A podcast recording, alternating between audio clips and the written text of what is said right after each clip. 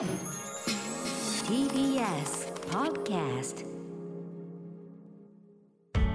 発信型ニュースプロジェクト。TBS Radio 905-954荻上チキ。セッション。ここからはフロントラインセッション。今日のゲストはミャンマーなどを支援する子ども NGO 懐の代表を務める高森拓也さんです。よろしくお願いいたします。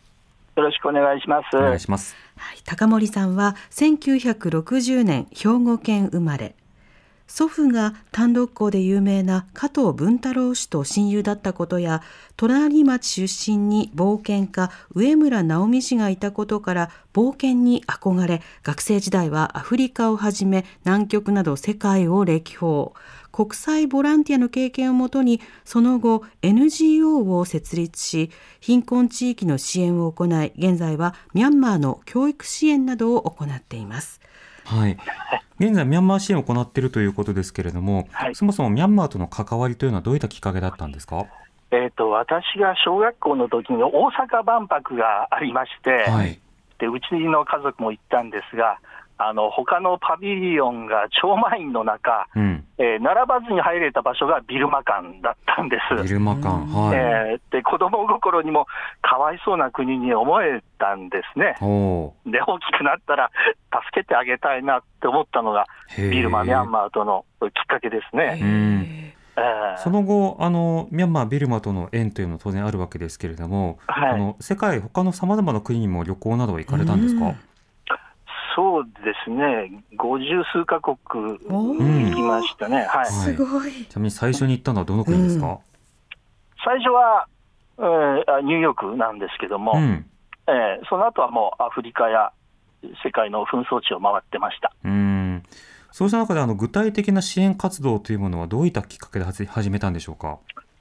そうですね、まあ、旅してる道中に、やっぱり貧困や飢えや争い、当然、目の当たりにしたんですね、ミャンマーもそうでしたけども、例のそのゲバラとアルベルトがバイクで南米を縦断するじゃないですか。うんうん。その道中に彼も彼らもいろんなものを見て、あの人を助ける道に入っ思うんですけども、はい。まあ、彼らほど立派なことはできないですけども、やっぱりそういうものを目にすると、自分に何ができるんだろうかっていう、自分の日本でのその当たり前だと思ってた幸せがそうじゃない人を目の前にすると、うん。なんかあのやらなきゃいけないななと思ったんですね。ええで、その後ハバナでそのアルベルト・グラナードさんにうんお会いすることがあって話したんですよ。はいで、私の世界の旅やボランティアの話をするとですね、おじいちゃん大喜びでね、うん。で、活動を励ましてえーくれましたね。ええ。その時にまあ、ボランティア、手弁当ボランティアなので、お金も生活費から削ってやってたので、うん。どうするかな、続けるかな、自分の身身を削りすぎてまでのボランティアってなんか変だなと迷いがあったんですけども、はい。アルベルトさんに励まされて、まあいいや、頑張ろうと思いましたねうん。それでボランティア、今も続いてます。うんうんまあ、特にそのミャンマーへの支援あの力を入れていらっしゃるということですけれども、はいそのミャンマーでもここ10年ほどでも大きくいろいろな変化ありますよね。そうですね。うんこのあたりの変化は あの活動しながらも感じるところあるんでしょうか？そうですね、えー私、1995年からミャンマーの子どもたちへの、えーポリオワクチンの投与、この活動に参加させていただくようになりまして、はい。当時はもうあの軍政時代だったんですね。うんやっぱりでスー・チーさんの登場で、えーいわゆる民主化になり、そして今、こういうふうな大混乱の時になりっていう、でいつもなんかしわ寄せが来てしまうのは、小さな子供に先に来てしまうような気がしてて、うん今回もやっぱり辛いですね、ニュースを聞くたびに。そうですよね。あのそれからミャンマーのラウェイというはい格闘技ですか。うんそのラウェイの橋渡し役これどういう格闘技なんですか？あのまあ、グローブははめないで、はいえーバンテージ1枚でパンチ、キック、それ以外にも投げや締めもある、うんあの伝統武道の競技なんです。はい。はいへえ、そうすると、ムエタイとも違うし、柔術とも違うし、でも、様々なね組合が前提となる競技なんですか？そうですね、はい、いろんなものがミックスされたあ競技です。うん。民主化以降はちょっと身を引いてるんですが、はいあの軍政時代まではあの連絡係をさせていただいて、えーました。うん。はい連絡係、どことどこのですか？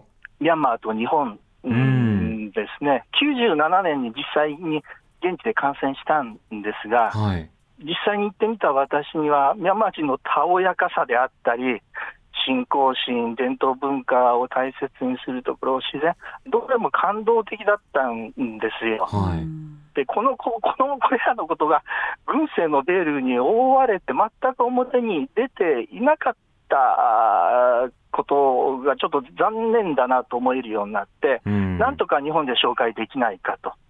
でそれには私が子供の頃から好きだった格闘技を通しての日面交流ができるのではないかと思って考えたんですね。うん。えーその交流は、あの、日本の格闘家の方々などとつなげていくんですか？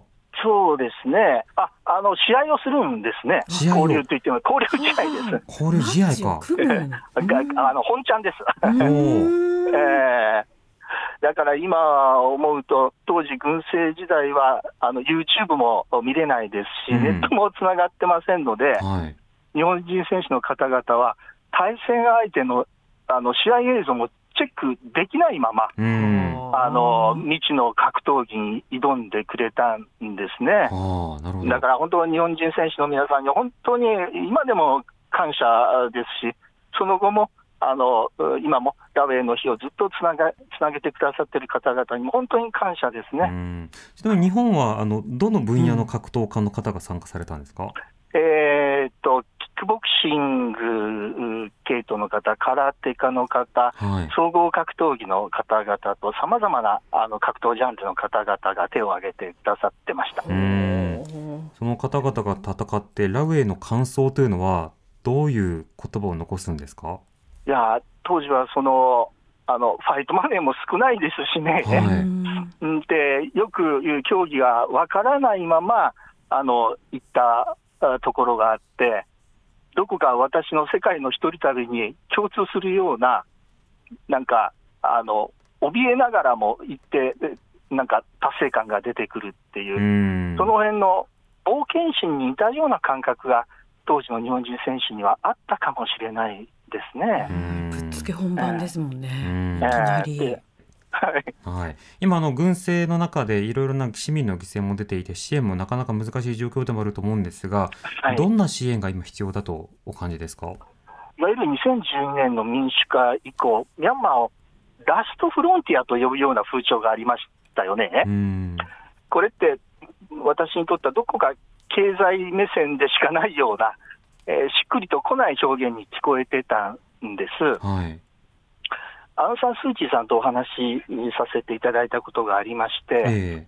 軟禁を解かれて2011年でしたか、政界入り前です。えうんで、彼女は、その時これからビルマに必要なのは、もちろん経済発展ではあるけれども、はいそれとともに大切なことは、教育と医療なんですと。うんで、今、そのうコロナ禍とも重なっている、うね、今は、ああの時以上にそれは必要じゃないかなと感じてるんですね。ええただ、その前には人民の生命の確保がその大前提としてなきゃいけない、そこがやっぱり私のような個人や私たちのような小さな団体では、どうしようもできないところなので、ちょっと地団だ踏んでしまっているところですね。そうですね。はい。安定するまで教育医療などで細々といろいろな仕方で支援できないかを探しながらやははい。りまあ政治的な安定往来の可能な状況というものが